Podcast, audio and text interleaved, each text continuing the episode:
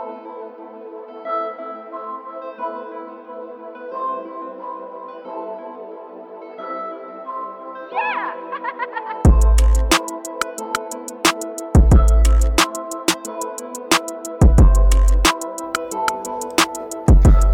into the Fourth and Forever podcast. We are back again, and sorry again for our, our little uh, and hopping, humming and haying, whatever you want to call it. Uh, we we've just been a bit busy over the last little while, so like, what can you do? There, there's been a lot on our plates, um, but uh, we're we're back and we're really working on this new formula, which is a little more free flowing, uh, a, a little more uh, into the stories of the actual like teams rather than the games. I think.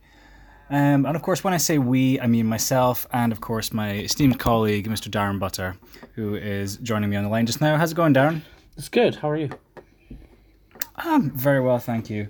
Just been um, sitting around watching episodes of South Park that I'd totally forgotten existed, and uh, noshing back some risotto. So uh, smashing it. Went to an Irish bar in Picton and ate an Irish stew, and it was very nice. It's been An Irish stew as opposed to a Scottish one. Yes, an Irish not, that, one. not that you eat me or anything. Yeah. so how, how, how is Picton, Darren? And uh, for for those of uh, the people on the, the the listening side of things, uh, why why are you down there? What is Picton? Picton is the port like? where the ferry comes into the South Island. So I got on the ferry from Wellington, and I got to Picton, and Picton is the gateway to the south, as it's called. So I um So they call it, or the gateway to get away from it. Yeah. When you're like trying to escape. yeah. Still dragged back though. Still doing a podcast, but um. yeah. I will be escaping for a few days. Uh, I've got a few few things to take care of life admin wise. So I'm just going to stay with some friends in Greymouth, which is on the west coast of New Zealand. And Beautiful, beautiful West Coast, but uh, Greymouth, the least beautiful of all the places on the West Coast. But uh, but still, I think there's a Speight's Ale House there, so you'll be all right. my friends live in Paroa, so it's not not Greymouth exactly. So apparently quite pretty. Close enough. Yeah, lovely drive that way. Um, uh, I think was, was Greymouth that, that place where they had um, that guy who was um, videoed taking his powerboat into a uh, like pontoon or something like that a little while ago. Probably, probably. Greymouth's kind of I'm place pretty where sure it was. Greymouth's the kind of place where someone will get bitten by a shark, strap it up, and then go to the pub. That's kind of where Greymouth is Yeah. on the spectrum. um, Well, I think um, on that on that Guy Williams uh, New Zealand Today show, uh, which is still available for anyone on YouTube, and I would strongly recommend it if you want a nice bit of Kiwi humour and also just a bit of a background as to what tends to go on around here. Uh, guy Williams went into Greymouth and just asked, "Do you know who this guy is in this uh, speedboat video?" And someone went, "Oh yeah, that's that's Dave. He lives just down the road." It's just as simple as that. Like you can literally rock up into a town and just say like, "Oh, do you know who that is?" Like, "Oh yeah," straight away. like n- not even any asking about, just one person. To be fair, Easy as. Wellington's a bit like that as well. Yeah, but I mean, the the, the greater Wellington region houses about five hundred and fifty thousand people or something like that, whereas Greymouth's a town of about Twelve. not many. yeah, twelve people. Yeah, that's right. It's bigger. Anyway, than that. um, I, I, as much as I would love to uh, delve into New Zealand, maybe that's an entirely separate podcast. I've been discussing that with other people as well, but uh, maybe not. Um, this is an NFL podcast. so it is. Uh, surprisingly enough, and like, well, I know. Oh, sorry, Darren, did I forget to mention that? Damn. I know you were a little bit up in the NBA at the moment, but uh, yeah, NFL is what's actually happening right now. yes, yes, we're doing NFL. Okay, See that I need to, I need to cough. display last night? Excuse me. I am suffering a bit at the moment, uh, off off work, and um, yeah, I've kind of been saving my voice all day. Um, I will probably be coughing and spluttering every now and again. I'll try not to do it too often, guys. Um, anyway, um, we have some questions to ask and answer at the same time. Um, so we're kind of going to look at who we think might be in trouble, or at least ask, are these teams in trouble? Um, do, what do we think about other teams here and there? Um, maybe take a look at the the rookie quarterback class to this point as well, uh, and just generally ask about a few other things that uh, I I have questions on. So to kick things off, uh, I am looking to talk to you, Darren, about the teams that I think, well, not sorry, not the teams that I think, but I am questioning whether or not they might be in some sort of trouble, or you know, just where where where they are on the scale of super comfortable to being a complete washout or or fakes, right? So I want to start off with the Green Bay Packers. So uh, back in Week Eight, they lost to the Minnesota Vikings in a, a result that surprised a lot of people, uh, myself included. I need to cough again. My apologies. um, and then people sort of said, "Oh, that was just a blip on the radar," and then they went and they absolutely rolled over the San Francisco 49ers last week. But that's a 49ers team that was just absolutely riddled with injury. They didn't have their starting quarterback. They didn't have George Kittle. They didn't have their entire wide receiving core. None of their running backs. It was down to JaMycal Hasty. Uh, they had uh, half their offensive line was gone as well, with likes of Trent Williams. Um, it was just a real mess there. So Green Bay went in there, won comfortably, uh, despite the fact that they didn't have most of their running backs, but they had the one that counted in Aaron Jones, who returned right in the nick of time and uh, and was set to play. So they won that one 34-17. Are are the Packers in, in trouble, Darren, uh, or are they still like the powerhouse in the NFC? Oh, I don't really think there is a powerhouse in the NFC just now. I think the NFC is pretty weak, to be honest. Um, the big the well, teams, the closest thing that we have. Well, if you look at the other team that's on the same record than the Saints, they're not super duper either. Um, I guess they're probably at the moment one of the most competitive teams in in the NFC, but they have some glaring problems. Like their run defense is really bad. They they didn't really pick yeah. up a, a run focused linebacker. Um, they would have. It's that's that's kind of because like they they they're just they dare teams to just run on them because they they, they just shore up against the pass and, and let them run at them. So if you have a good running game, then might be in some serious trouble. So, say if they have to come up against a team like uh, Tennessee or something like that, then you'd expect them to get run all over, right? Yeah, well, this is what I find quite well. Tennessee, they they wouldn't play until the um, Super Bowl. Yeah, I know, but like a team like Tennessee, or I mean, in six weeks' time, they come up against the Panthers, but that's a long way away, and and like I, I actually don't know if we're going to get any idea about what the Packers are over the next few weeks because this week they have the the Jaguars, following week they have the Colts. Might be a bit of a problem, but they don't have a running game either. Uh, then the Bears again, no real running game. Eagles, no real running game. Lions, no real running game. Then it's the Panthers. Then they face the Titans in week 16, and then it's the Bears again in week 17. Um, but of course, that's me just focusing on the running side of things. But in general, that schedule sounds pretty doable to me. Yeah, one thing that I'm finding interesting with the way the Packers are having issues in, on defense is that so many teams never went for Clowney when he was available. Like he didn't get signed by the Titans until like just before the season started.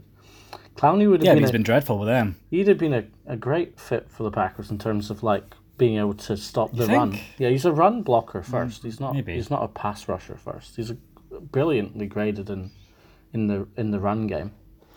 I think they mm-hmm. just don't have enough in the Packers to, to really get teams off the field. You know, if a running back's averaging five yards a carry or whatever silly thing Cook mm. was getting, that um that's difficult. But you know, you don't play someone like Dalvin Cook every week, as you just said. They don't have to play. I think what you say the hardest running back they've got to play is a is AD. Um, yeah, and he's like what thirty five now. Um, yeah, the the other ones. I mean, Christian McCaffrey will be back for the Panthers, and even if they don't have the Panthers, um, it's quite likely that Mike Davis might still be able to run all over them. And then there's uh, the, the Titans as well. Um, Eagles, they might get healthy by the time they have to play them. Um, still I mean, Sanders. actually, I think looking at the rest of the the season, uh, the probably the only guaranteed good running back to play against is James Robinson next week, right?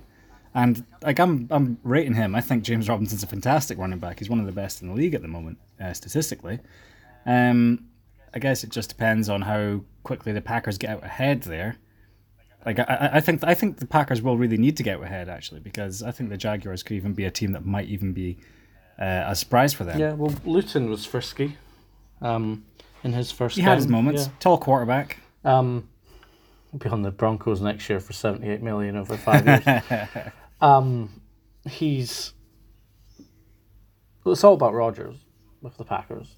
The Aaron Rodgers is still in that top tier or just under that top tier of quarterbacks, and he um he wins games on his own. So I think while they've got him, and they've got Aaron Jones and they've got Davante Adams, who have only actually played they've played hardly any snaps together this season.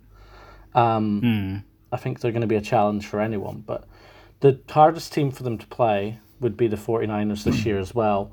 Maybe the Rams if um, their running game comes to the you know the fore, but the Yeah, Ram, Rams running game's been good, but like they, they played the 49ers when they were so weak. Yeah, and it's- I- I- um, that they just couldn't really do anything. They couldn't they couldn't pass, so then they just said like, well, we'll we'll, we'll just stop the run because JaMycal Hasty might be something, but they didn't have an offensive line either. So Did they did they expect to have Coleman and um and all the other running backs? Jerick McKinnon, McKinnon. Well, J- Jerick McKinnon is back again now, I believe, but um, yeah.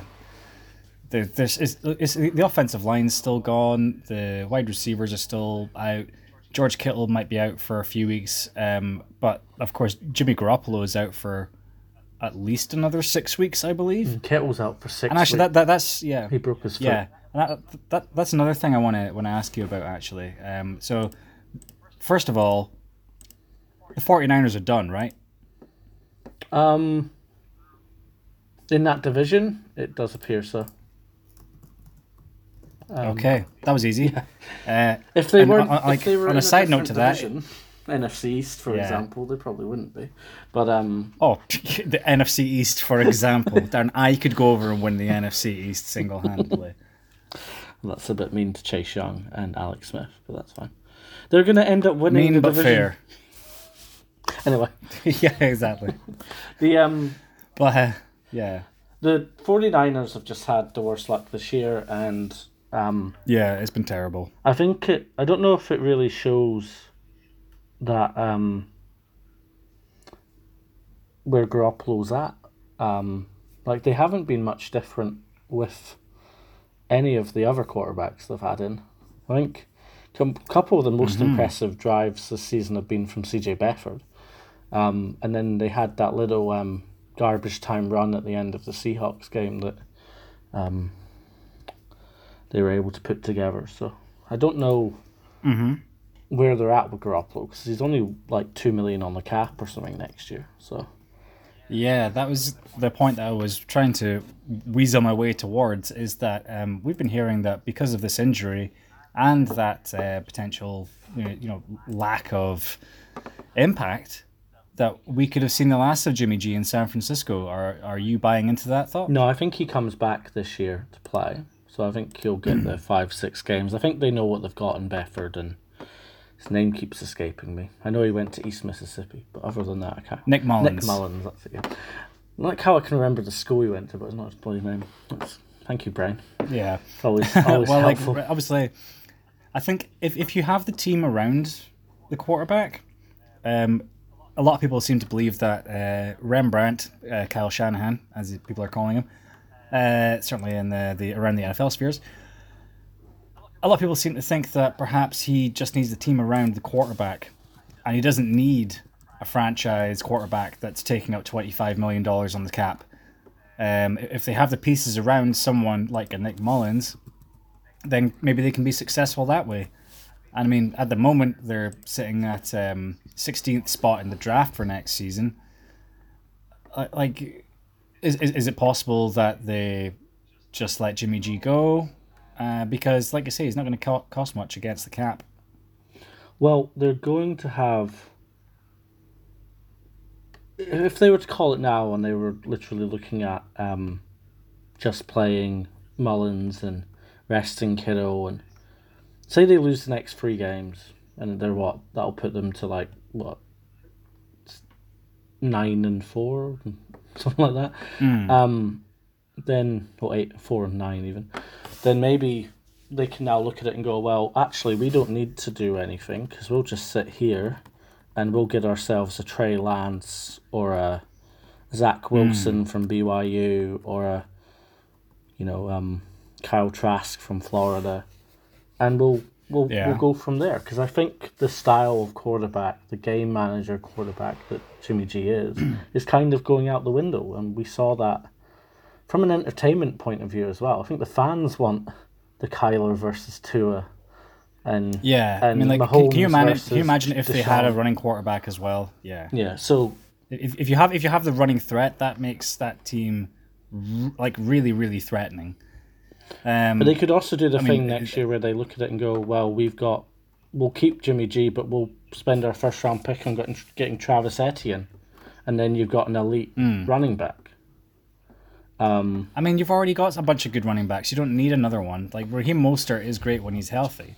yeah, I don't think he's Um, Travis like I, I, I still think that it's like it's having the right type of pieces in that offense seems to be the way that they want to go.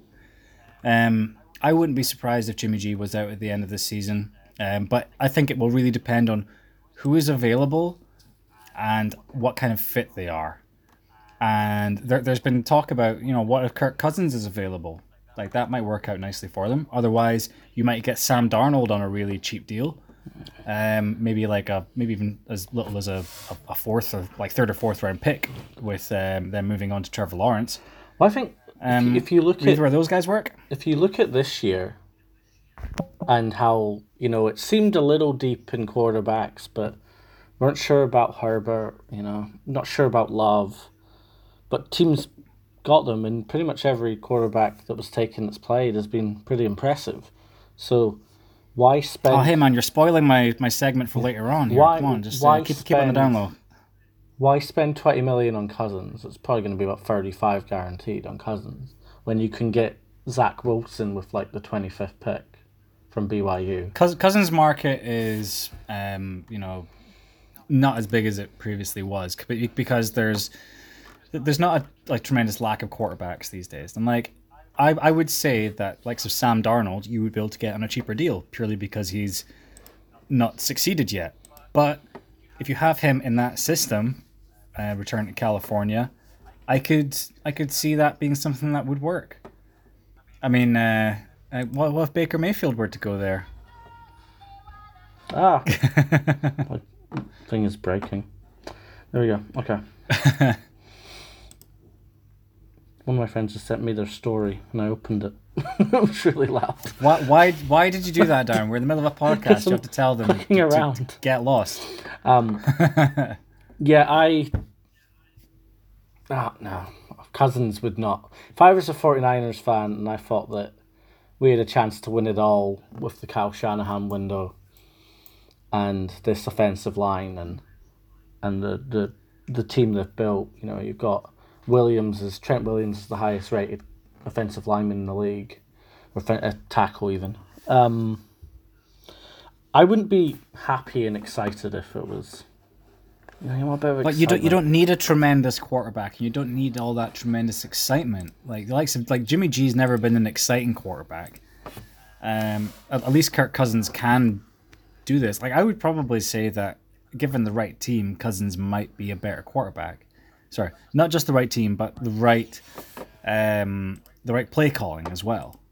And I think anyone would be able to succeed in in that right there. Okay. Well, maybe they, they stick with um, stick with Mullens.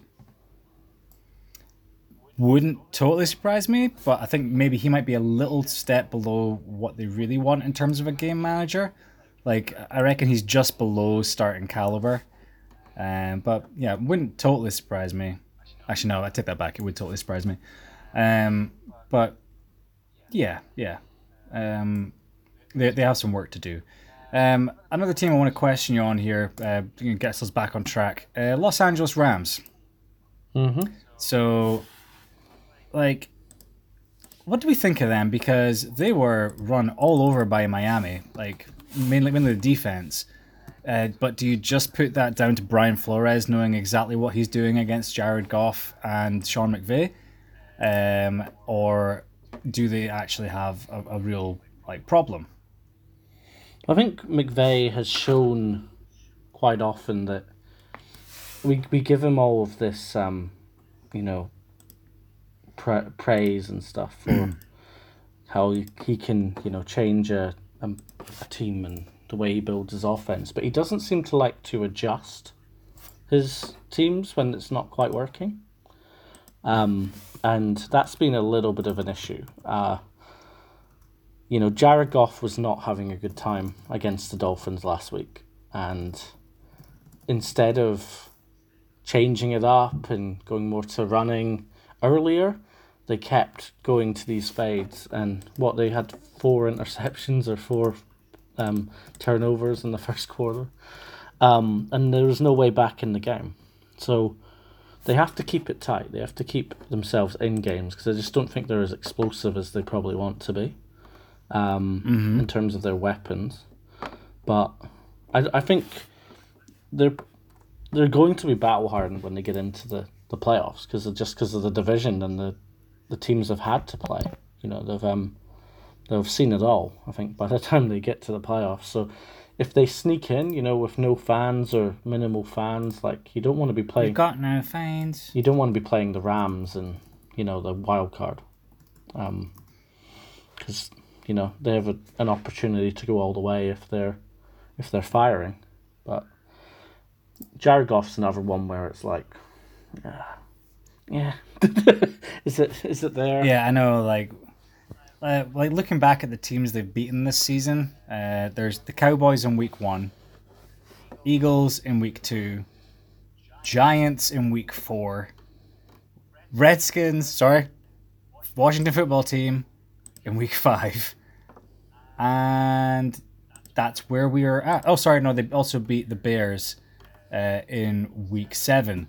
So that's not a particularly impressive schedule they've had to come up against. They were beaten by the, the Dolphins uh, two weeks ago, and the 49ers a few weeks before that, and three weeks before that, they were beaten by the Bills. So Bills are good. whenever they've come up against a, a good team or anything else, they've not been that great. So I'm kind of thinking that like they might not be nearly as good as people think they are.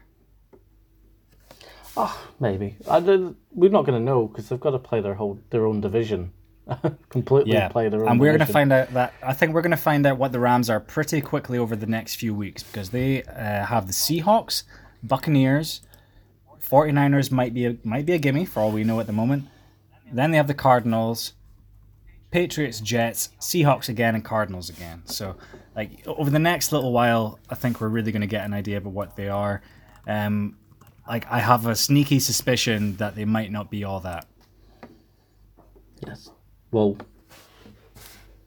they've won the games that they've needed to win so far in the NFC. Like, look, sometimes it just happens that way. You get to play a absolutely terrible, historically terrible division. Yeah, you you only play you only play who you're like, up against and everything like that. I believe the Rams are actually still technically leading the NFC East um, by at least a game. Yeah.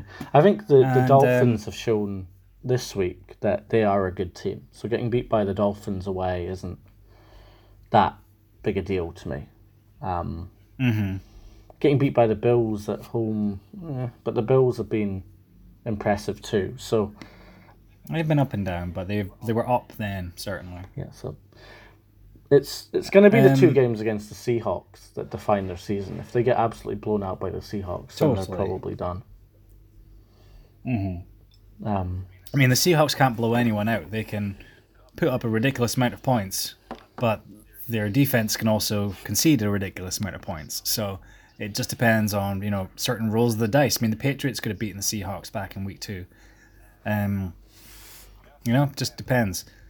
Um, another team I want to hit real quick before we move on to like ones that are in the middle, perhaps. Um, the Tennessee Titans. So they've had some pretty, like a couple of pretty impressive wins, but they've had a lot of really close ones, and they've had ones that just look like the the Bengals loss jumps off off the whole page to me. Um, they just beat the Broncos in the first week of the season. Uh, they only beat the Jaguars by three points. Uh, they only beat the, the Vikings by one. They trounced the Bills.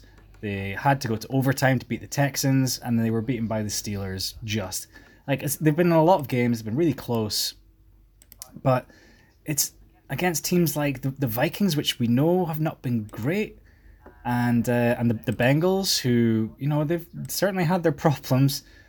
Um, what what what do we think about the Titans right now? Because that, that defense is a problem again, right?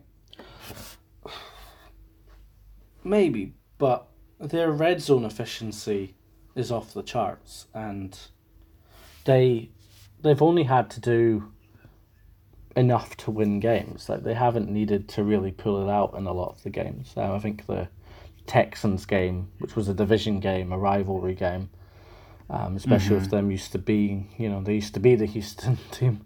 Um, all this stuff, like they're always competitive games. You know, the AFC South is a knife fight, so they they've won the games they've needed to, and Tannehill looks really impressive on very little, you know, work. They're running the ball a lot, but when they ask Tannehill to throw it, he's hitting his men. Um, I I think it's going to be a very similar season for them. They're going to be very frisky in the playoffs. If the playoffs run the way they could, they could make the you know the championship game, but they're not probably not going to have enough to beat beat a Chiefs or um, who else are even in in in the running at the moment? I just feel like it's a one horse race just now for everything. Yeah, I, I get, the Steelers, like yeah, like they might be able to put something up against the Steelers, but there are teams that will, because of the defense, be able to to to put it on them. Um, yeah, well, I think the Titans um, are, yeah, they're, they're one of the teams that will struggle against the NFC teams. For what we're saying about you know the NFC not really having any clear leaders, but if, if Brady or or um, Brees or Rodgers make the, the Super Bowl, and the Titans are the, the team on the other side, the Titans could struggle with that kind of you know passing game. But yeah, I because they don't they've had to trade for cornerbacks. They they've been absolutely ridden with this COVID stuff. Like the the list of players that were out for the Bears game on Sunday was like the whole screen. Yeah and they still managed but to win. Get, really getting easily. getting Desmond King in from uh, Los Angeles Chargers might be like a total steal. Um, like he, he was he was like pretty much an All Pro at times when he was with uh, Los Angeles, um, and getting him for a sixth round pick and immediate dividends when he returned a fumble for a touchdown at the weekend. Like he's a playmaker. He always know he has a nose for the ball, and he can really do something in that team. Um, next week they have the Colts, and the week after that they have the Ravens. So I think that's going to tell us a lot about them as well. Because, sorry, I need to cough. uh, the Colts. This will be the first time they play the Colts this year, right? Uh, they do play them again two weeks afterwards as well, um, but they they've been unpredictable, I would say. And then afterwards they have the Ravens, which are still a, a, real force to be reckoned with, especially on defense. That Ravens defense is mean as right now, and uh, like if if they get it, get Lamar clicking on all cylinders again, that, that's gonna be a real problem for them. Like I, I basically still see the Titans sweeping this division, um, and they they could still end up like pretty much because of their schedule. It'll depend on what happens in Baltimore and Green Bay effectively on uh, on whether they end up getting that the wild card slot. Like they, they could still end up actually getting um, however many wins this season. I think what was it three three losses. Like they, they might not lose again the rest of the season. I think. Yeah. Um, no def. Apart from, apart from the Ravens, I think maybe the Ravens is the one they might lose. Ravens' offense is absolutely rubbish just now, so um, they'll need to fix a few things if they want to beat the Titans. Um, if Mark if Mark Ingram comes back and their the defense gets healthy and the the off, sorry the offense gets healthy, uh, then they're, they're still going to be a problem. Yeah, that's the way I look at it. Um, quick question: What happened to the Bucks this week? Um, no comment. I have no All idea. right, fair enough. No idea what happened to the Bucks.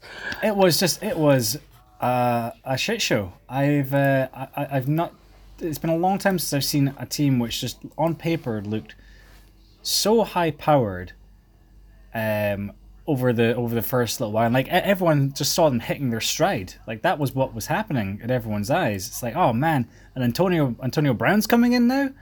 oh geez, like what's like like surely this team's going to be unstoppable, and then they were just unstartable. They just they could not do anything against the Saints. That defense for the Saints just stepped up, and uh, like like caused turnovers. It they they just lo- shut down all of the wide receivers. Uh, like Tom Brady had three interceptions for the first time since 2012, I believe. Um, the running game had eight yards in total. Just they could get nothing going at all. And on the flip side of things, Drew Brees, who we've been burying all season as just kind of being like like a, a noodle arm who can't run a team, or if he runs up against a, a big team, they're just gonna suck. And he went 26 for 32, 222 yards, four touchdowns. Now that actually says quite a lot to me. 26 completions, just 222 yards. Yeah. Average depth of target is not much, but it's effective in chewing up the clock, Yeah, he is. which is what they did against this Tampa Bay team, and just kept the ball out of the, the out of Brady's hands. But when Brady did get it, they had to throw. They only had five carries the entire game, the Buccaneers, because they fell behind so early on. Yeah, Mina Kimes made a good point on ESPN saying that the, um, you know, Drew Free- Drew Brees might not be able to throw it down the field anymore, but he's still the best in the world at throwing at seven yards.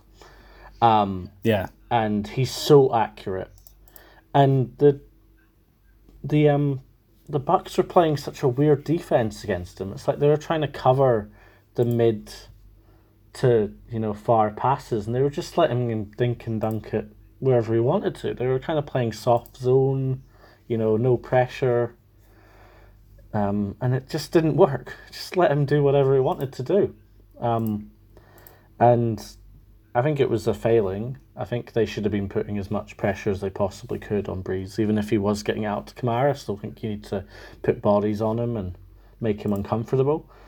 And they didn't manage to do that all game. And then on the, the other side, Jordan and Lattimore and all that, they made Brady very uncomfortable.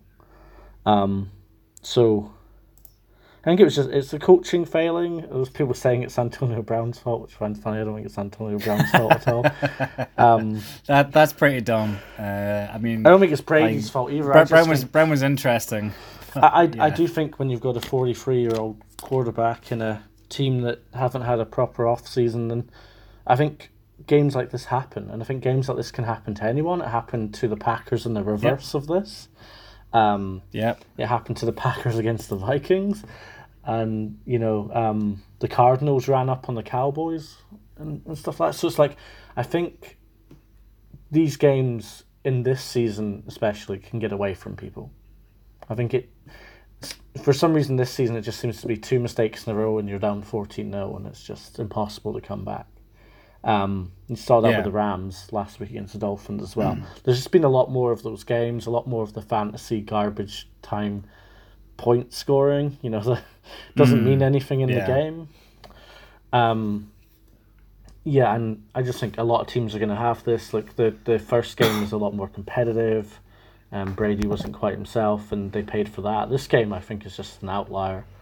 You know, they're still going to have to play the Falcons and the, the Panthers, and Yeah, there's you know, always there's always going to be gonna outliers. get going to get enough wins to be a decent team in the playoffs. So you know, um, they're not going to get to the second weekend. They'll have to play a wild card, and it's probably going to be their own fault for giving up two losses to the Saints. So, um, it's not the team you want to be getting beat bye. In this, you can get beat by anyone, to, and still win that Yeah. division. Just don't get beat by the Saints twice. You know. So they'll be kicking True. themselves, and I I fear for whoever they're playing next. Are they on bye this week? Um, Uh, the Bucks, I think, uh, are on by soon, uh, but maybe not this week. No, they're playing Uh, the let me just Panthers. quickly check that for you. Oh well, Uh, yeah, Pan- Panthers this week. Uh, Rams the week after. let me see. Yes. And then Chiefs. Uh, God, when, when when is their bye? Uh, it's after the Yeah, Chiefs game. Oh, so it is, man. They have a late bye week. Um, yeah, so it'll be interesting to see what happens then. Um, yeah, that like l- like you say, these games do happen. People tend to get carried away with them and say, "Oh, well, that's it. That's their season over." They Like they, they like they, they clearly suck, but like the Buccaneers don't suck. Um, they just had a sucky game. It can happen to anyone, and I'm just glad it was Tom Brady this week. uh, moving on, and let's talk about the rookie quarterback class because Tua is Tua and O. Uh, thank you. I've been saving that one up since the start of the podcast when I thought about it. Justin Herbert is smashing these crazy plays all over the place, putting up touchdowns, but only has one win to his name for it. Uh, it's not his fault. Um, the Bengals, they might be turning a corner. Joe Burrow is looking really consistent week on week. What What's your thoughts on this rookie quarterback class so far and the situations they find themselves in? Starting with uh, Joe Burrow, since he was the first overall pick. Um, Joe Burrow's very impressive to me. Um, he is a proper quarterback, and he can pretty much do whatever he wants um, if he has the tools.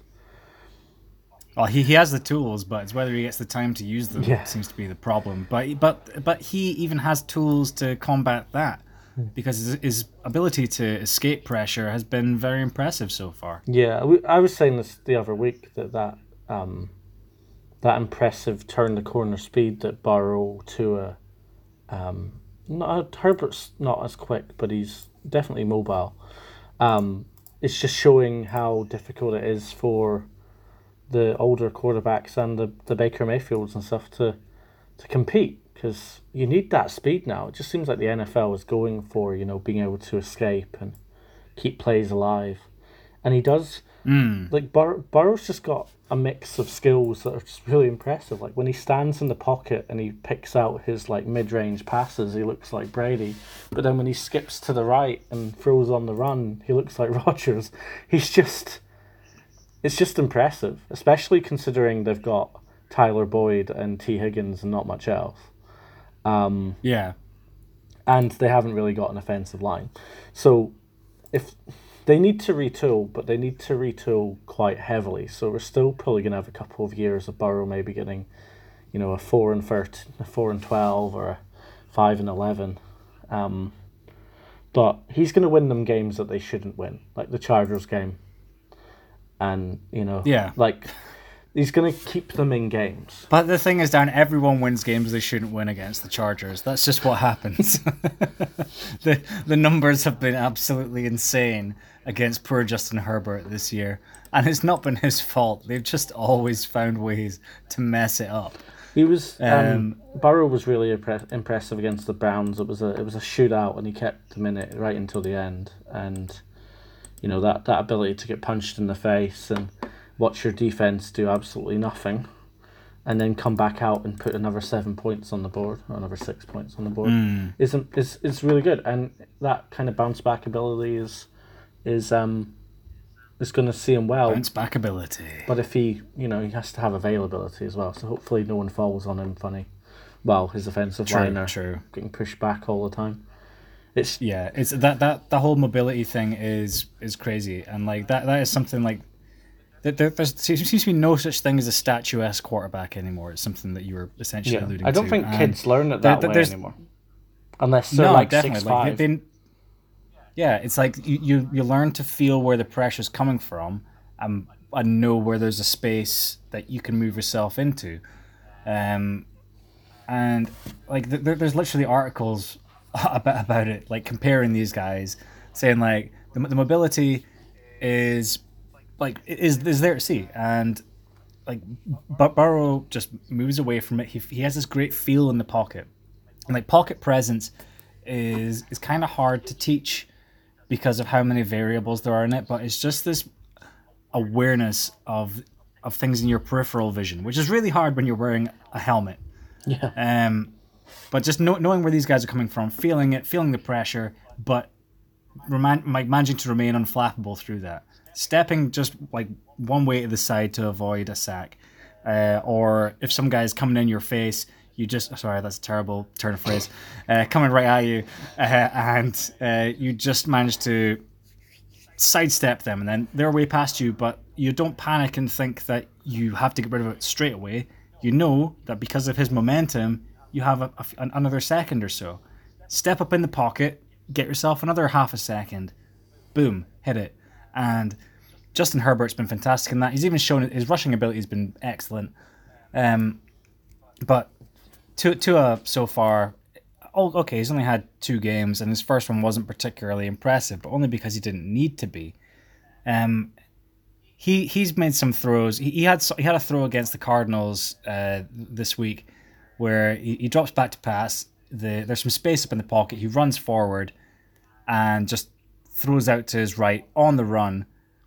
And like he's, he's a left-handed quarterback, so it's not an easy throw to make. And both his feet come off the ground, but this ball just finds finds the target like perfectly, and it's it's it's an absolutely beautiful throw. It, there's just there's no two ways about it. There's a, And- I know cause I know a lot of people are you know very NFL focused, but it's been kind of lost that Tua was the most impressive college quarterback of all time before he got injured.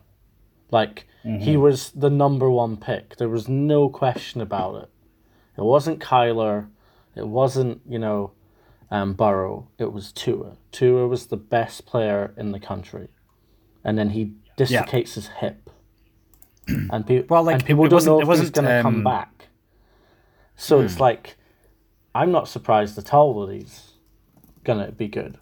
Uh, you know, I, I'm I'm on the Tua train. I think what's going to happen is as this all evolves and we see these kind of games where quarterbacks are literally throwing it 40 times, they're being one of the highest rushers. I think the Cowboys nearly won um, on Sunday with like 60 yards running. Like they, they didn't Yeah. run the ball at all.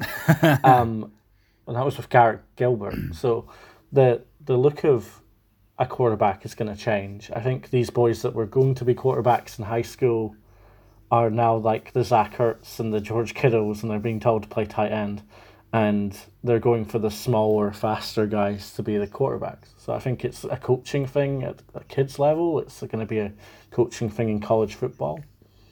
Um, you say that, but then you, you, you run into the anomaly that seems to be Justin Herbert right now, who who is this tall, statuesque kind of guy, but I think that's say the sorry, statuesque is the wrong way of putting it. He is a he is a Yeah, 'cause he quarterback. is- he's a proper athlete. He is a quarterback. Like you know, he's literally Yeah. the if you were to cast someone to be a quarterback in a Lifetime movie, it's Justin Herbert. You know, they yeah, some maybe, people maybe just grow up a bit yeah, and get some rid of some people just simples, are yeah. quarterbacks.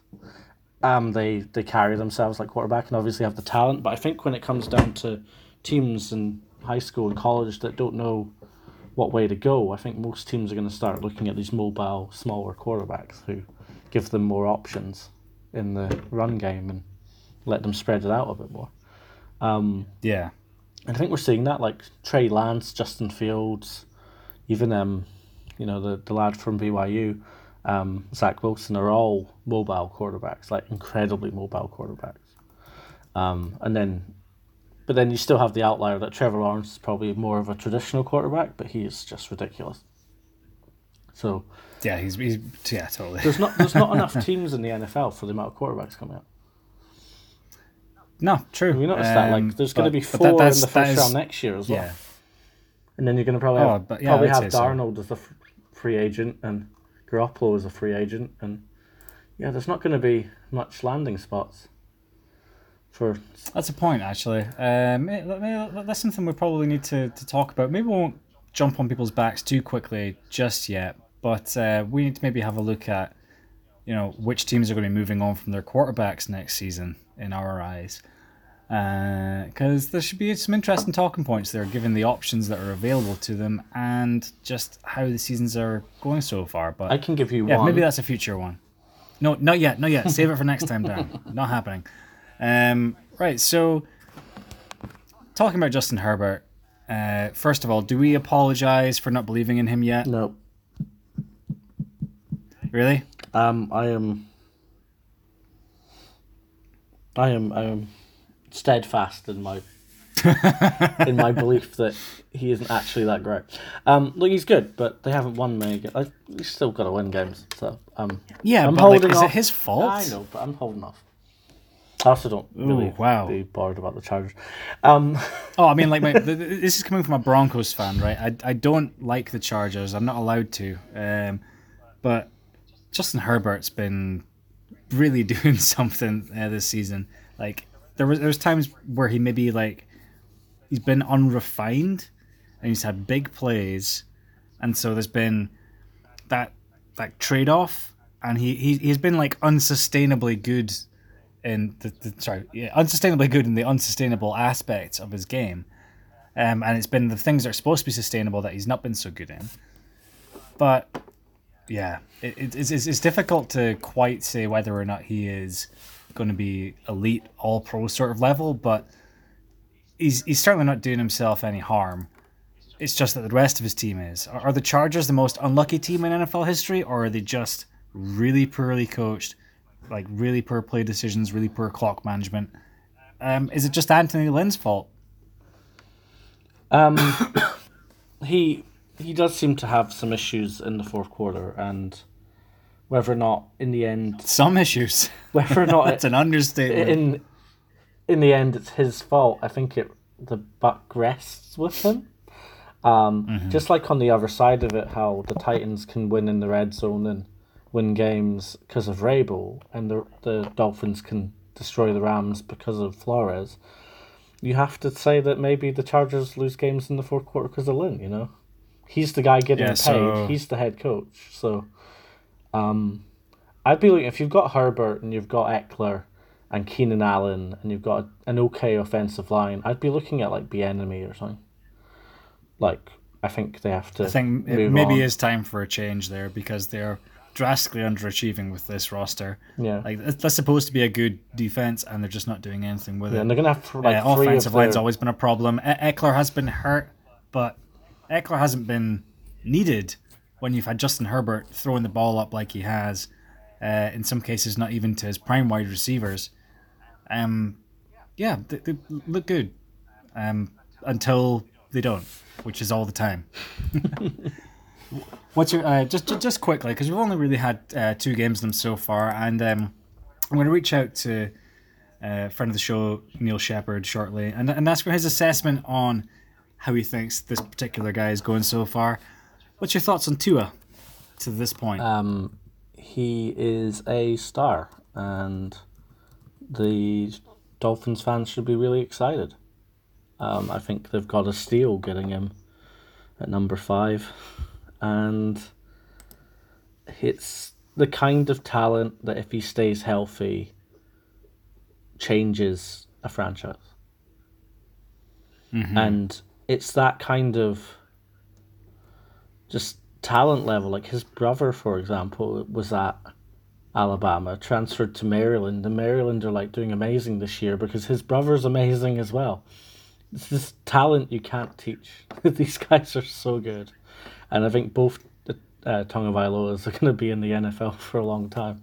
So I Hmm, I am definitely on board the Tua train. As I said earlier on, I thought that I didn't end up watching the whole game full, but I watched about three quarters of the Cardinals and Dolphins like like live, and Yeah. then I had to go and do some work.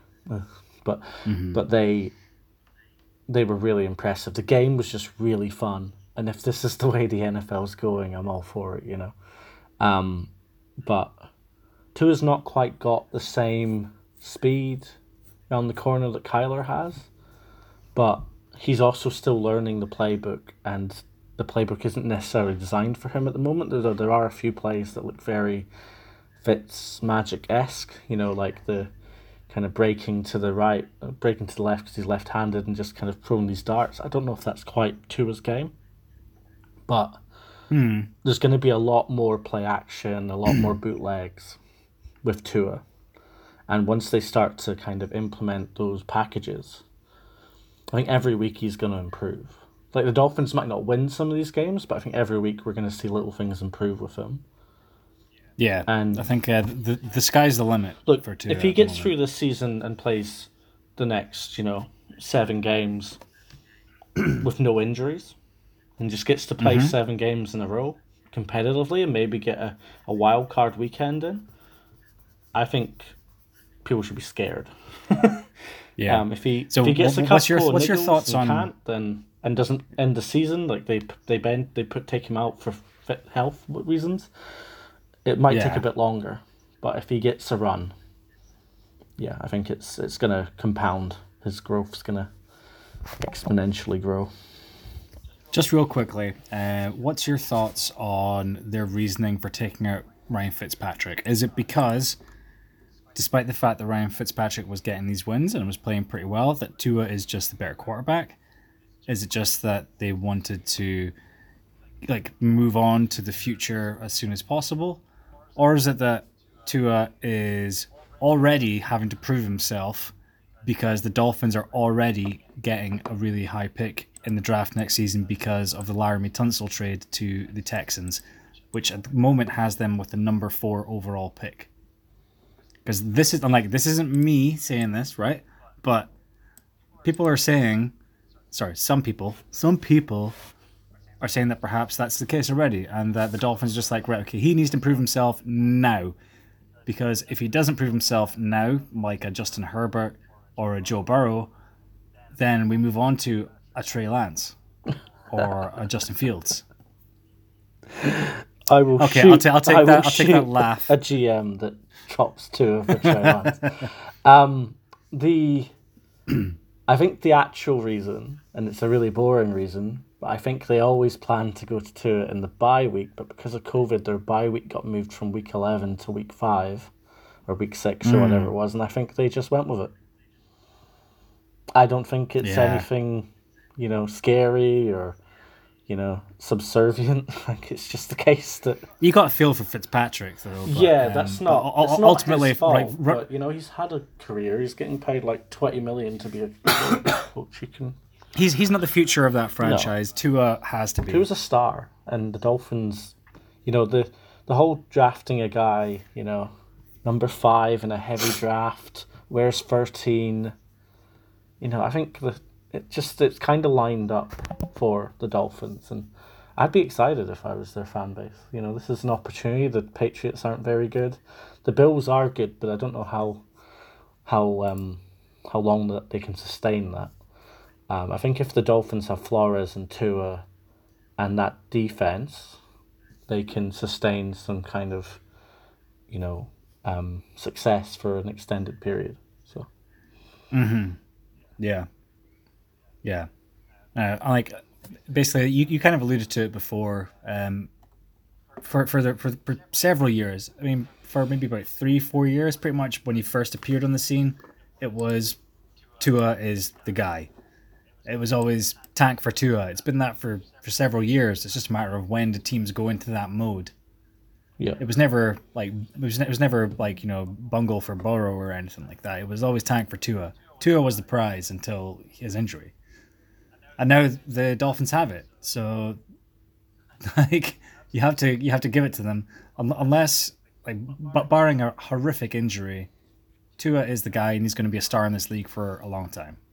yeah. There's a few things that Tua can still do. You know, he's only just come back. Um, if I'm the GM's the GM of the Dolphins and his coach, I'm looking at that that corner speed and how do we get the hips to a point where we can cut shave a few seconds off that 40 because well not a few seconds but a few you know hundreds of a second off that 40 because that will make a difference in how much he gets hit. Like we're seeing it with Mayfield. We saw it a bit with um the lad in um the the Jaguars. Um if you're not quick enough around the corner you get hit more. So um, it's going to be a process, but hopefully they can just build it as they go and give him the, the, the game time and the reps and the training so that he, he gets the feel for it again. Because he's definitely got the tools. It's going to be a lot of, you know, managing his body and knowing how to take a hit and all that stuff. Because the injury he got was like his own player falling on him. He like dislocated his hip because of like It was so he got like sacked through an offensive lineman, um, and it was just, and it's because he just landed on his side under the ball. Offensive linemen are big dudes. Yeah, he like dislocated his hip between the ball and the the line the lineman. Like it's just just bad luck, and that's all it is sometimes. But you know, if he can get a couple of a little bit quicker on the forty and and grows with the the packages they're putting in the thing, I, I don't think Yeah. there's any question. I think they're gonna be able to draft a an offensive lineman like Sewell, or go for another all go for one of his weapons from Alabama, you know, wide receivers. They're going to be able to do whatever they want with that fourth pick. Um, Entirely possible. They, they have some incredible draft capital, and um, like I, I think if this isn't the Dolphins' year, um, they're not far away from it. They're they are building something which was previously historically bad, and it could be working towards something which you know it, is certainly desirable. Um, it's certainly looking to be exciting. They're getting there. Like the Dolphins are watchable every week now. yeah, and look, they they lost out. They they moved on from Fitzpatrick, um, you know, from Minkah, and maybe that was a mistake, but they were able to get Wilkins with that pick. So Yeah, they, they got the capital, and like that that's it. Because like they would have had to pay uh, Minkah Fitzpatrick loads of money, and they're just they're, they're working on that that money ball tactic. It's just like right, okay, this guy's done, move him on because we don't have to pay money just now. Getting the young guys, get lots of opportunities to take swings on these guys as well. And uh, yeah, I'm, I'm with you on the whole like get themselves get them in a wide receiver now to to really cause some havoc uh, on the offensive side of the ball with Miami. Um, right, okay, so um, just to sort of finish things up, uh, I'm going to just kind of make up a few real quick rapid fire questions, and I want you to just give me some relatively quick answers. So I'm just going to like flick through teams and just throw you something, okay? okay, Okay, because we need to try and uh, wrap up real quick. So, uh, what's your thoughts on how Carolina have performed to this point, even without Christian McCaffrey for most of the season? Uh, he's he was back, but it looks like he's maybe out of it again for this week. Uh, but they're still causing teams problems. Are they good, or are they not as good as we think? um, they are performing above their station, but um, they're NFL an NFL team. They're professionals and they're doing their job. They just don't have enough tools to do more. Yeah. Okay, I'm with you on that. Um, who's going to finish second in the NFC North? Uh, the, or even even first, if you want to change it around. Um, Packers are only trailed by the Bears by one game, but I think the Bears have lost three straight. Um, Vikings are gaining up on the Bears. Lions, they're not looking so great, but you know who really knows. Uh, Bears, Vikings, Lions. Um, Who's finishing top out of those three? It's a coin flip between the Bears and the Vikings, and I kind of hope that the, the coin explodes and kills me. Ah, okay, very good. Um, Because it's not gonna. Neither of them are gonna do anything. Although, like the Vikings would probably be more frisky in the playoffs. They'd probably they might be able to do what they did to the Saints again. Um, you know, Yeah. and win a game they shouldn't. But they've, they've got Dalvin Cook healthy. Yeah, I- I think uh, that's seemingly he, he is the most impactful running back at the moment. yeah, I think that's probably enough. Let's go Vikings. Yeah, sure, good idea. Okay, did you watch Patriots Jets? No, Good. Uh, does Adam Gase still have a job with the Jets? yes, because there's Why? because there's no point in sacking them until they have to. It's just I think maybe just, now they're just hanging on, Yeah, it's just just making sure that it's complete. It's paperwork they don't want to do. Um, I saw Yeah, one of the guys lazy. from the Ringer making the joke that will um, will Gase uh, turn down, you know, reject the the, the firing. we like ask for a recount. I mean, it's quite it's quite simple. It's ownership that just says, "No, you're you're done. And he'll be like, Look at the numbers." "No, I'm not. I'm not done." Um, nah. Yeah, he's, just going to gonna barricade himself inside his office Yeah. and keep calling plays. he's he'll be there till at least like week thirteen probably. Um, and then they start might start moving on once they know where the draft board's kind of sitting and. I, I, I kind of feel Okay. for Joe Douglas because I think Gase was hired before he got the job and it hasn't gone very well. Not really. Okay, uh, one last question. And I just want to check in with you here. How are you feeling about the Browns? It's a uh, evolutionary process and um, five and three is better than zero and sixteen or one and thirty two. So let's Well, I think that's that's more games than you won in not last season, but the previous like three seasons combined. So so we'll take it. Like I it's, think it's certainly progress. I think they they were saying that Odell's surgery went well, and you know that's going to be a good thing to trade. Um, I Yeah. I like Landry. I like the offensive line's really good. The the thing is Baker. Like if if there's Zach Wilson and Trey Lance and we're not going to get Lawrence obviously, but like even Fields. Like, if some of these players drop, does do they think about it? Because he I think you have to. he's just stage, not- like like I keep saying it, but it's important. Like Baker is just not as quick as he was meant to be. no, He's not definitely not. So on all the things they did for the draft to get him number one, he was meant to have this like breakaway pace, like like lateral pace, so he can make throws. At the moment, he doesn't have it, and he's getting caught from behind, which is leading to fumbles and misthrown passes because he's getting pressure. He just can't escape, and the the whole system that they're trying to design is kind of that Rams fullback you know, system where, you know, you have to break out and you're dumping the ball off to these talented receivers, but he's getting caught by pressure more than he should be. Um, I think he also comes away from plays too much. Like he'll he'll call an audible at the line when he shouldn't. And it always seems to be audibling into like verticals. And he just doesn't have the accuracy just now to pull it off. And they've given him all these weapons, but he still seems to want to go to Njoku and Higgins. Um, Or sorry, is it Rashard Higgins? Yeah, like Yeah. they don't.